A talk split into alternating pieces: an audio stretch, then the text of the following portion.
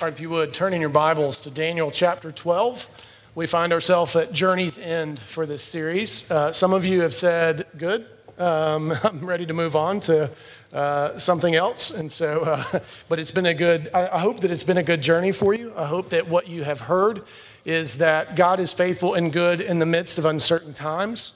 And more importantly, that Daniel really is about the fulfillment of prophecy more so than it is about any sort of kind of fantastical visions about the future. Having said that, we get to a fantastical vision about the future in the last chapter as he talks about uh, how all things will wrap up. And so, as I transition into that, I, I do want to correct um, at least two things from last week, and I, I think there was a third. Um, it, it's always a dangerous thing when you say it's, it's, it's good to be wrong right? I mean, being wrong is not the worst thing in the world because guess what? You oftentimes get the opportunity to enjoy whether or not that is in fact true. So there's so, there are two things that I quoted that I don't think were right. Um, and you may think, well, we can't trust you for anything. Yeah, that's actually right. You need to be Bereans. You need to be people who um, check these things for yourselves. Uh, and so you, you, need to be people who think, not people who just uh, receive in and don't critique and don't process and don't apply.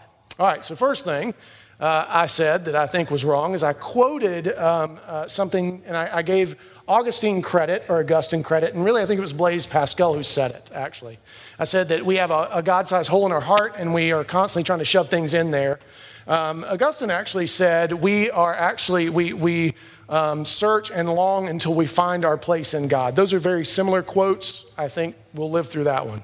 The other is, I said, that Super Bowl Sunday is oftentimes the day on which uh, there's the greatest reporting of uh, uh, abuse. My mother was an abused woman, and so it's a very sensitive subject for me, but that may in fact not be true, actually. The times that uh, re- abuse gets reported the most around the holidays, which is even worse. And I wish I'd have said that because it would have made a more powerful point than the Super Bowl for many of you who couldn't care less if the Patriots are going to win again. And so, so, uh, so I was wrong, okay? And I was probably wrong about a bunch of other stuff. I think I was kind of meaner to Philip than I needed to be. Uh, I think I was wrong about that, and there may be several others.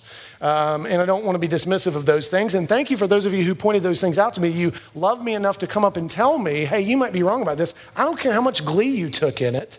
Uh, I still appreciated it. And so, uh, so thank you for that. And, uh, and again, uh, it, it makes the point you need to be a people who think. You need to be a people who critique. You need to be a people who don't swallow things wholesale. Um, we as Christians are supposed to be deep thinkers. Unfortunately, that's often not what we get portrayed as in culture and how we actually display ourselves. Uh, and remember, it is okay to be wrong, it won't be the end of the world. It really isn't. In fact, most of the good things we have started out as something else right? People were trying to actually accomplish something else, i.e., come to America. Uh, they weren't even trying to come here, they were trying to go somewhere else. Uh, but, but oftentimes it's mistakes that we find the richest things. And so don't fear being wrong. Don't fear getting into a discussion with someone. Don't fear hearing an alternative point of view. It's okay. Um, you will live through it as I do every single week, as it turns out. All right, so this morning we are turning our attention back to uh, Daniel chapter 12. This is the end of the story. And so we've covered a lot of ground in the, in the, in the uh, previous 11 chapters. And so don't lose sight of those 11 chapters. Don't forget what we've learned. One of the important points, if you remember from Daniel chapter 1, was that Daniel and his friends actually learned the culture. And, and, it's, and there are good things in all cultures. All culture is not inherently bad. There are bad things in, in every culture bad processes, bad institutions, bad laws, bad politicians, bad uh, uh, things of all kinds. But they were willing to, to learn actually Babylonian culture, which is very rich and beautiful in many respects. The only thing they were willing to push against was the food aspect of things because that had such a tie, if you remember, to Genesis chapter 1 and 2, and it reminded them of who and whose they are. It was an issue of wisdom. And as we, we journeyed through, we saw many times where Daniel and his friends came up against the empire and were willing to say, listen, we, we, we understand your position but we will not bow the knee. God may or may not save us. And again and again, the Lord showed himself faithful, but that's not always the case. We have to remember uh, as Christ asked in the garden, May this cup pass from me, and it didn't. And so, so we have seen God be good all this time.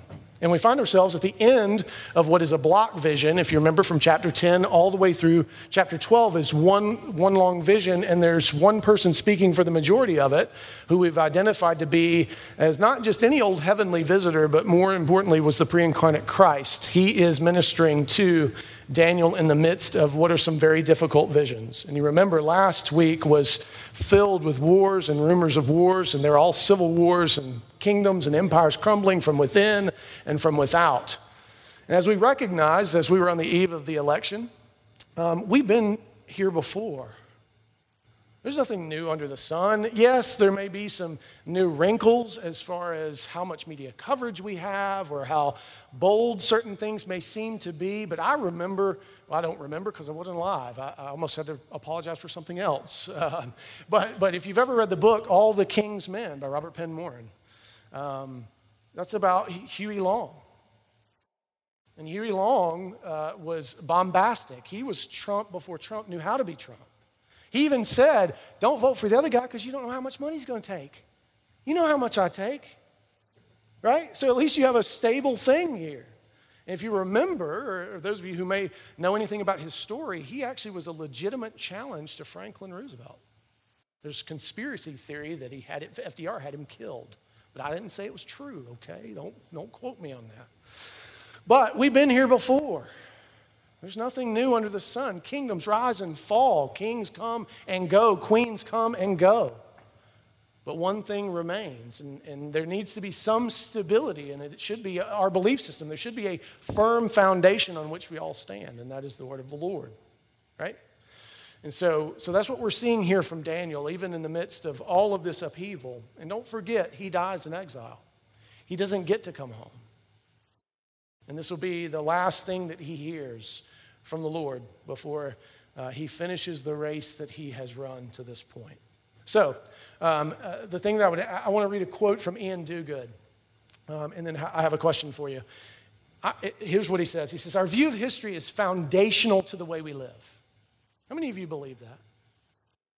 Our view of history really, it really is foundational to the way we live. Either you're doing it uh, uh, actively or you're doing it passively. Somehow, some way, your view of history is affecting how you live. Now, oftentimes we think in kind of big picture, kind of meta type ideas, but even local history, even personal history, all kinds of layers of history affect how you live. And as Christians, we are called to live not just as individuals and not just communally, but even with kind of broader and more well thought, deeply, deeply thought through, deeply worked out worldviews. Would that that would be actually true of us. He says this as it goes on. If history is an assortment of random circumstances coming from nowhere and going nowhere, then faithful suffering has no possible meaning. It is a wasted life that could have been better spent on pursuing pleasure instead. But if history is actually following God's predetermined course to a final end, then our actions are filled with meaning. Any sacrifices that are demanded of us will be made more than worthwhile by our hope of glory on the last day when the dead shall rise. Now, how is your view of history affecting your understanding of the meaning and events of your life? It's a really good question for us to think through. I, I mean, I think that we, uh, for some of us, uh, are, are, we just wanted to get through the election as if everything were just going to calm down day one. For those of you who know about hashtag day one, and I have to do that now because I'm no longer on social media. You're free to misbehave because I can't see you anymore. I've departed and I never knew it as far as I'm concerned. And so, so I, I just had to, I just couldn't take anymore personally. And, and I really asked, the, the question was, was grounded in um, is this making me a better person? Participating in this discourse either passively by just reading and fuming and cussing and spitting and, and punching stuff, is that making me a better person? Or even chiming in when I can't take it anymore with someone I barely have a relationship with who lives in Seattle who I can't sit down with face to face and have no knowledge of them? Or hiding them, unfollowing them, which is the subtle passive aggressive way of getting rid of them, without having the courage to unfriend them all the way, right?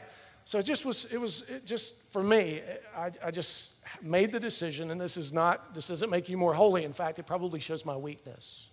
Because as I told my, my, my brother, I, am going to miss him. He was actually funny. Um, and so, uh, so, so it just, it just, it just was, was too much. And so, so how is our view of history? How is it affecting how we live? How is it affecting the things that we care about? How is it affecting us as human beings? Is your view of history helping you to become a better human being? Is it in any way, shape, or form making your family or your community better?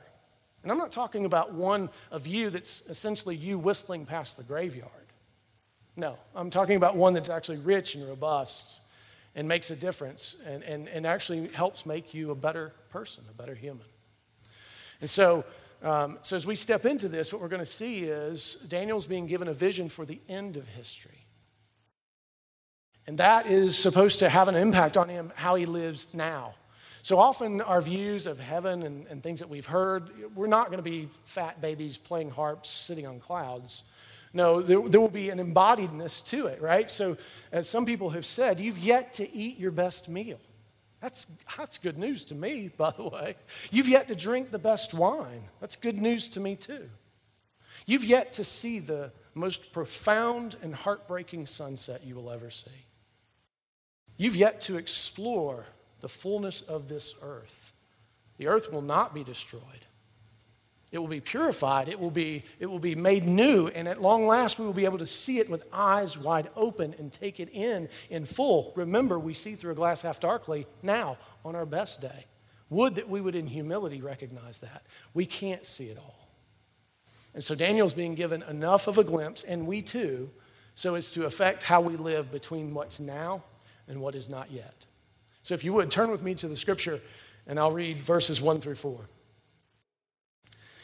At that time shall arise Michael, the great prince, who, is, who has charge of your people, and there shall be a time of trouble, such as has never been since there was a nation till that time. But at that time your people shall be delivered, every one whose name shall be found written in the book. And many of those who sleep in the dust of the earth shall awake, some to everlasting life, and some to shame and everlasting contempt. And those who are wise shall shine like the brightness of the sky above, and those who turn many to righteousness like the stars forever and ever. But you, Daniel, shut up the words and seal the book until the time of the end. Many shall run to and fro, and knowledge shall increase. All right, as we step into this text, first of all, at that time is a reference back to verses 40 through 45 in chapter 11. If you remember, that was the discussion of the last Antichrist, the, the one who would come at last to try to lay waste to the people of God. And if you remember, what was his end? He dies with no one to do anything for him.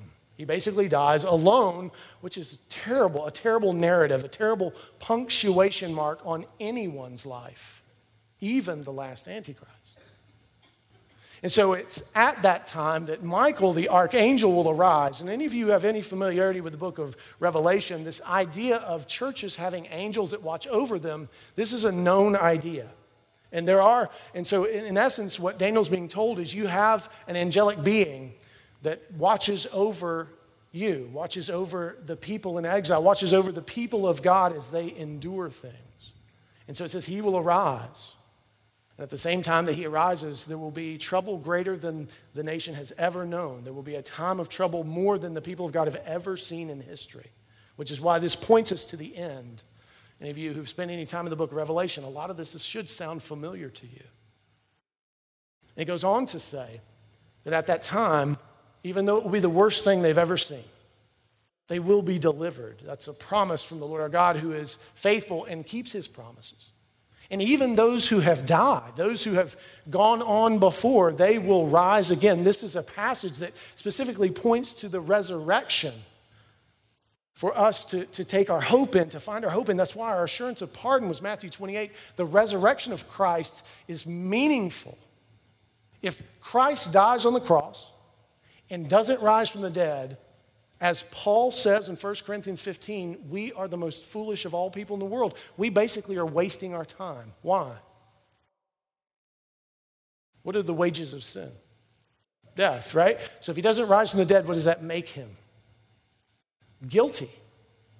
That makes him just like you and I. That means he just lays in the grave. If, if there is no resurrection, then there really is not much of a hope for us. We can, we can tidy this world up and make it a better place, but as we know, as the sweep of history comes and goes, somebody else is going to come along and do with whatever you amass, they will do whatever they want with it.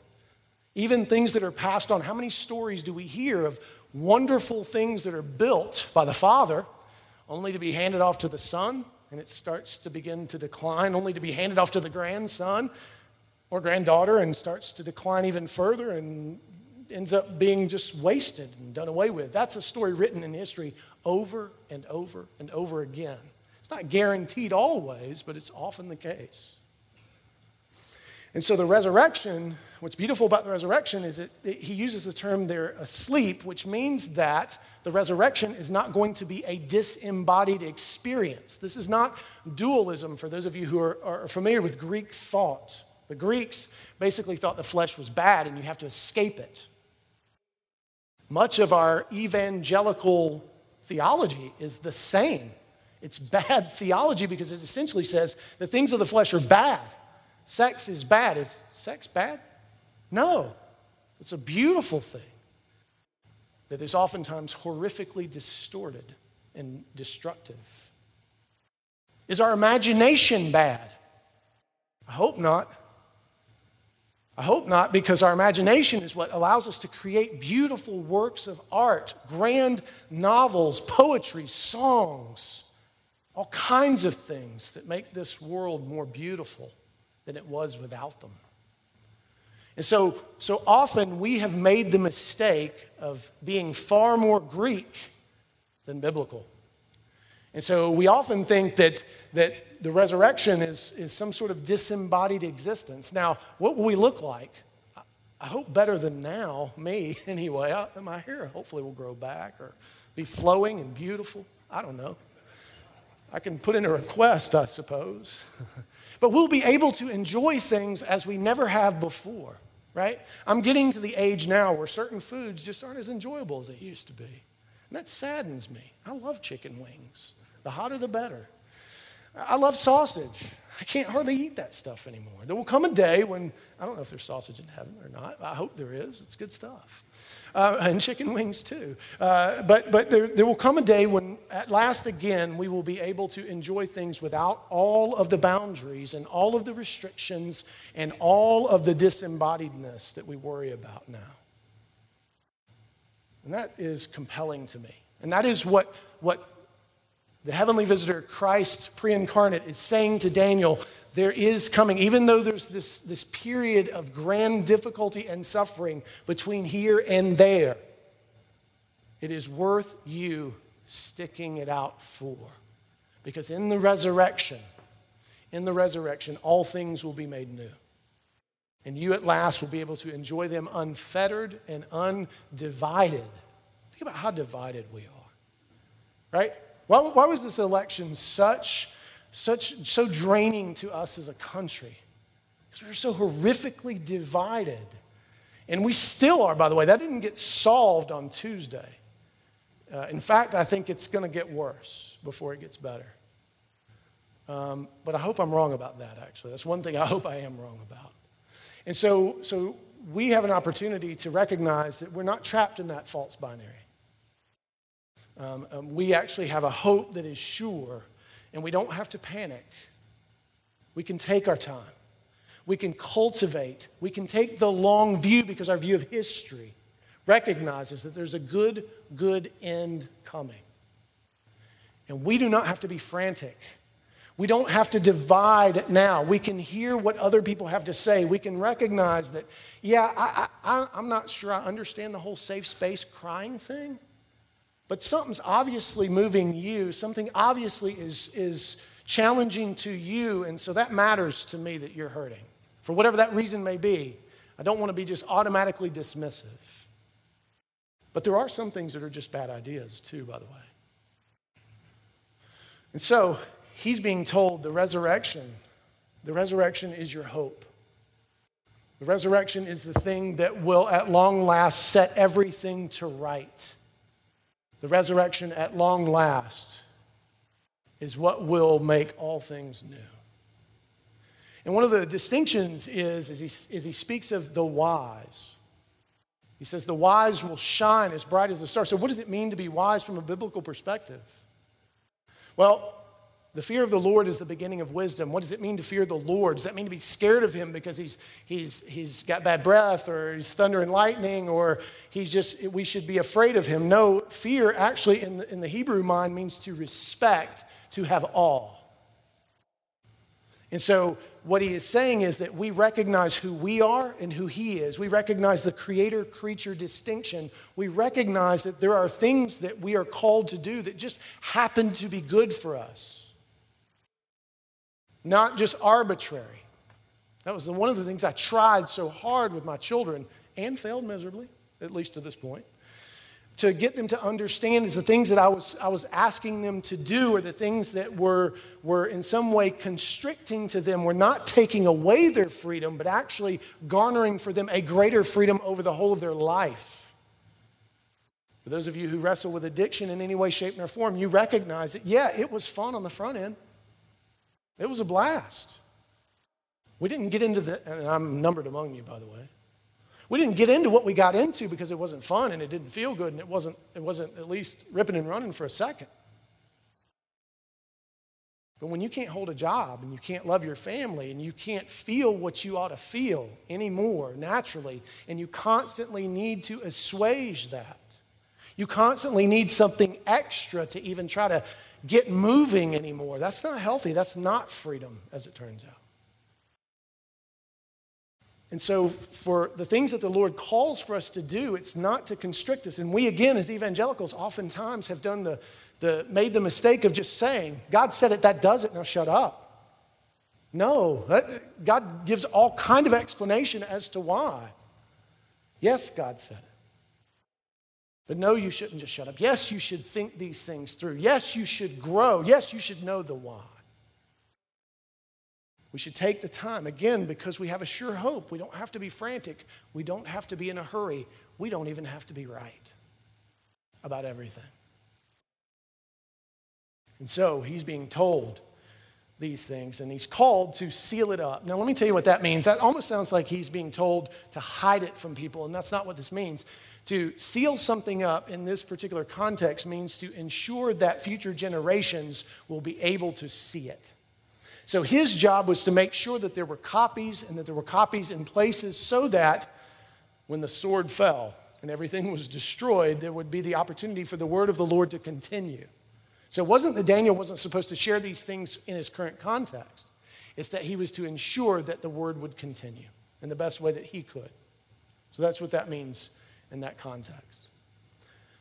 So, listen to what Bryan Chapell says of this passage. He says, God has made known to us the blessings of his amazing design of past events and revealed his wondrous provision of future glory so that we can go our way with confidence, courage, and this last one I think is really important and often overlooked joy. Who are some of the most joyless people you've ever met in your life? It should not be us. It should not be us who proclaim a sure hope. It should not be us who are given such wisdom and insight and creativity and ability and calling. Should not be us. Please do not forget that joy is a critical aspect of your calling. Now, you can't manifest that. Let's not do the Joel Osteen plastered on grin type thing. Let it be real and let it be true. But because you've put the time into it and cultivated your understanding. You've been a Berean. You have been close. Listen to what he also says. He says, He will rescue his people from distress. With resurrection through judgment and for glory, his faithfulness through the distress will refine the wise, define the wicked, and deploy the faithful. So let me ask you are you living as one who is wise according to the scriptures? What are you doing to cultivate what you believe? Are you just are you just listening and swallowing wholesale? Are you going based purely upon tradition that has felt good to you and is comfortable and doesn't shake your tree very much? Or are you pressing into that mystery? Are you, are you seeking to understand and have your life shaped by it, to be truly transformed, to actually do things that make you a better person in a world that desperately needs better people? So, are you living as one who is wise according to the scriptures? Let's turn back to the text, verses 5 through 7. It says, Then I, Daniel, looked, and behold, two others stood, one on this bank of the stream and one on that bank of the stream. And someone said to the man clothed in linen, who was above the waters of the stream, How long shall it be till the end of these wonders? And I heard the man clothed in linen who was above the waters of the stream. He raised his right hand and his left hand upward toward heaven and swore by him who lives forever that it would be for a time, times, and a half time. And that when the shattering of the power of the holy people comes to an end, all these things would be finished. So Daniel sees two angels on the banks of the river, and even they want to see all of this suffering come to an end. Even though they are heavenly beings and they're above the fray at some measure, even they don't enjoy watching year and decade and centuries of suffering. And so they say, How long till these wonders will end? And the man clothed in linen, who is the pre incarnate Christ, raises both hands, which is a full declaration, a full vow, which is as strong as a thing as you can do. When you raise both hands, you are declaring with all that you are that this is in fact true. And notice, he does not swear by himself, he swears by God alone, the Father. And remember, we've already been told this to some extent earlier in Daniel, and if you know anything about the book of Revelation, in Revelation chapter 12, it's mentioned there as well when the dragon makes war with the seed of the woman, and he's pouring out his fury.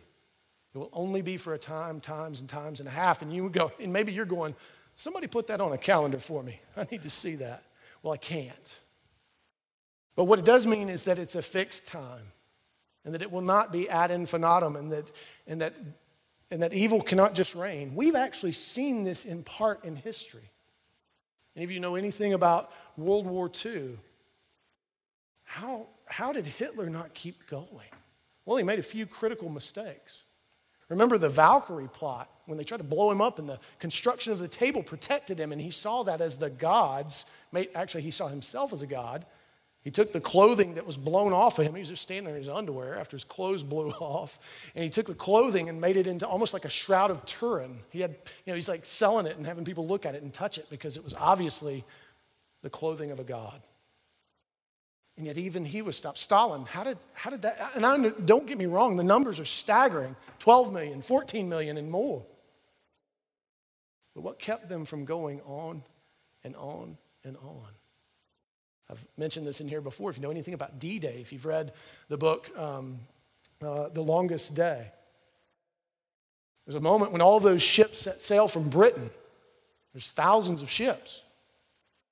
And they get 20 miles off the coast. They have to turn around and go back, and no U boat saw them. I don't understand that. And then they set sail the next night, and lo and behold, we had D Day, which turned out to be very close to being a colossal disaster in many respects. There was a whole bunch of Scottish people who fought like crazy. Thank God for the Scots, right? And Americans too. But again and again, we've seen actually in history where, for whatever reason, evil could not continue any further than it did. Now, it doesn't explain why they were allowed to go as far as they did. Some of that we have to kind of examine ourselves. We have to examine what it is that we, we call for in, in, in the idols of safety and security. The people that were involved in those things, put those people in power. It's tough to answer for, which is why we need to be thoughtful in the things that we do and the things that we support and the, the things that we proclaim. And so, what we know is that whatever suffering comes, it will be limited. Listen what Dale Ralph Davis says of this. He says, The marvel of it all is that the shattered people has a God who shortens the days, a cross centered God who knows the pains of his people and sets a limit to their distress. Lest we be tempted to doubt, Daniel's visitor gives us a two handed oath so that misery is infected with certainty. And so don't miss that what it says is that there will be a shattering. I hate that, by the way, as I read that. I don't like that very much. But a shattering of the power of the holy people of God. Shattering doesn't sound very good. So, what historical possibility do you fear the most? Right? Some of it may be, maybe just local type stuff. The historical possibility you fear the most is one of your children telling you something, a decision that they've made one way or the other. Maybe it's that you fear a diagnosis more than anything else. Maybe you fear whoever has come to power in either a local, national, or even global context. I, I don't know if this is true, but I read this not long ago that part of the reason that our highway systems were built and that they kind of blew up back in the 60s is so that we could escape better if there was a nuclear attack. That helped kind of drive the, the, the making of the highway systems. Now they're just ubiquitous, we just have them. And so, so what is it that causes you to fear? What are you afraid of happening? And what would most, even more important, what would most comfort you in the midst of such an event? Right? If it was a diagnosis, if it was a child who shared something with you, if it was uh, uh, some sort of leader coming to power, if it was some sort of circumstance that befell you, what would comfort you? What foundation would you stand upon? What would hold you fast? Where would your hope be? Let's turn back to the text to close out as Daniel calls, is called to remain faithful according to the promised resurrection. I heard but did not understand. Then I said, Oh, my Lord, what shall be the outcome of these things? He said, Go your way, Daniel, for the words are shut up and sealed until the time of the end. Many shall purify themselves and make themselves white and be refined. But the wicked shall act wickedly, and none of the wicked shall understand, but those who are wise shall understand. And from the time that the regular burnt offerings is taken away and the abomination that makes desolate is set up, there shall be 1,290 days. Blessed is he who waits and arrives at 1,335 days. But go your way till the end, and you shall rest and shall stand in your allotted place at the end of days. Daniel struggles to comprehend what's being said. And if he struggles to comprehend what's being said, what should we in humility probably do? Be careful of what we say this means exactly and, and not press too hard on the parts that we don't necessarily understand and try to come up with dates and days as if we're somehow going to escape it. Right? There's been many novels and movies and shows written about knowing the day you're going to die. And it's strange what it does to us if we were to know that. And somehow, for some people, it quickens us and makes us live different. For some people, they fall into despair. Here's the thing we're all going to die someday unless Jesus comes back sooner. And that should influence how we live now. There are things that really matter. There's lots of things that we're wasting our time and our energy on that we ought not, that aren't that aren't eternal, that aren't going to last. And so Daniel's being told, look, don't, don't worry about this so much. Go your way. And go your way knowing that you will rest. That's good news. And you will stand in the resurrection in your allotted place, meaning God has determined your end and your rebeginning. And so Daniel is able to continue to endure what he has endured to this point based on the sure hope of the resurrection, even though there's much he doesn't understand. Listen to what Sinclair Ferguson says of this passage. He says, In light of the preview Daniel has been given of God's future purposes, his primary task, listen to this, is to live now. This is no pie in the sky theology. This is no sit around and wait till God takes you home, He's to continue to live out that which will bring God glory right now. He's to be a good citizen of an exiled empire. He is to continue to do exactly what he was called to do and not spend all of his time worried about how it's going to end. He goes on to say, This is the constant application of all biblical eschatology. Now, eschatology is just a fancy word for how it ends. And so, so many of us, I think, have, um, on one hand, spent too much time thinking about how it will end and who's going to win and what that's going to look like because we fear it and we want to try to escape it. And then there's others of us who have totally avoided the book of Revelation and any sort of talk on end times It's funny to hear when somebody brings it up and how the, the you know, suddenly this crowd opens up because people are scattering because they're like, oh man, nut job. Talking end times, I'm out of here. Doomsday prepper. And so, and so there's a sense at which we have robbed ourselves of an opportunity to, to be assured. If many of you are honest, you, you don't go anywhere near the book of Revelation. It's funny because all of my addict friends, they all want to jump there first. I find that interesting. I kind of get it. But let me tell you about two resources I think that could help you. One is a book by Paul Gardner. He was, uh, is still currently the pastor of Christ Church in Buckhead. He's written a very readable commentary that you could use. It's intended to be a devotional commentary. He's very wise and even handed and doesn't get too far afield. He was Anglican after all. He can't get too crazy. He became Presbyterian as if the screws weren't tight enough. And then there's also uh, a commentary by Derek Thomas, more devotional in nature, called Let's Study Revelation.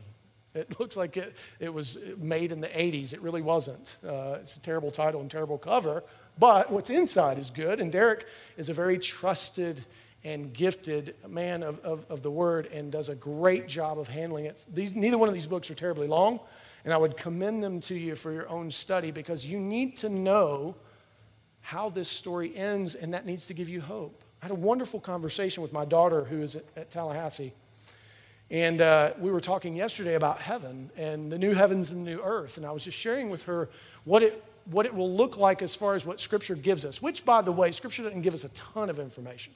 Most of what we think we believe about heaven is, is uh, unfortunately grossly distorted by bad theology and even worse television shows. No disrespect to Roma Downey. Uh, and, so, and so, as we talked about it, she began to cry.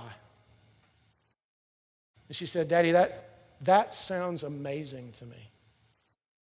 I said, sweetheart, it should. It should create a hope in us. It shouldn't make us want to hurry up and die. It should make us want to keep exploring and keep learning and keep growing so that it will be all the sweeter when we see what it looks like on the other side, when our eyes are all the way wide open at long last. So may we also be comforted by the resurrection. May we also be comforted by the finished work of Christ and what is to come. But that shouldn't, again, keep us from living now. If Daniel is any example to us, we must continue. So, the three things that we need to take away from this are one, God's people will be delivered to eternal life in the resurrection. That is a sure hope for you. Two, God vows to limit the duration of the shattering of the power of his people. That also is very good news. Three, we are to remain faithful and obedient between the historical now and the eventual not yet. Nothing changes. That's the beauty of what we're called to is we're not supposed to as the times bounce and vary, we should be of all the most consistent and joyous people of all. Would that that would be what we were accused of. But we're frail, aren't we? And we sometimes get fearful, and we sometimes go blind, and we sometimes go deaf, and we sometimes get overwhelmed, and we're sometimes shattered individually, and sometimes we're shattered as a group of people. And that's the beauty of the ongoing means of grace. If the elders would go ahead and come forward, the beauty of the ongoing means of grace is that we have this consistent reminder of the sure hope that we have that Christ, in fact, has risen from the dead and he is trampling over death by death. Now, that doesn't mean that he doesn't care about those deaths. That doesn't mean he's disregarding those deaths. That means that they will not have the final say. There's a singer songwriter who's written a song about what will one day be the last funeral. I look forward to that. I have aging, we have aging parents.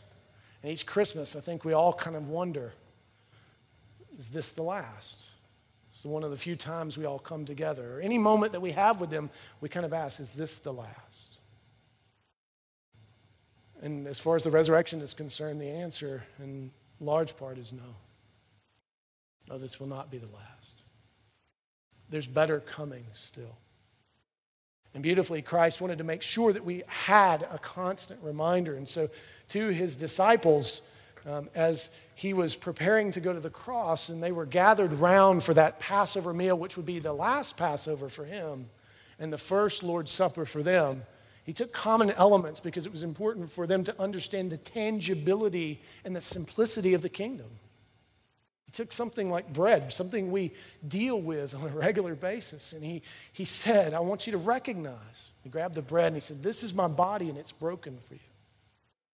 It's such a strange concept to us. We're not terribly sacrificial people, but Christ was saying something profound. He was saying that, that he was going to bear the shattering, the ultimate shattering of sin and death. That's why we say, Oh, death, where is your sting? Hell, where is your victory? A quote from 1 Corinthians 15, because in the broken body of Christ, the victory was declared over those things. And so as you receive the bread this morning, if you would hold it and just meditate on how um, that historical event has so transformed who you can be in the present, and how that freedom that you now have from shame and guilt, from the fear of death and the fear of judgment, how that transforms you and how that may help make you into a better person in the midst of a world that needs, again, better people. Let me pray for this element.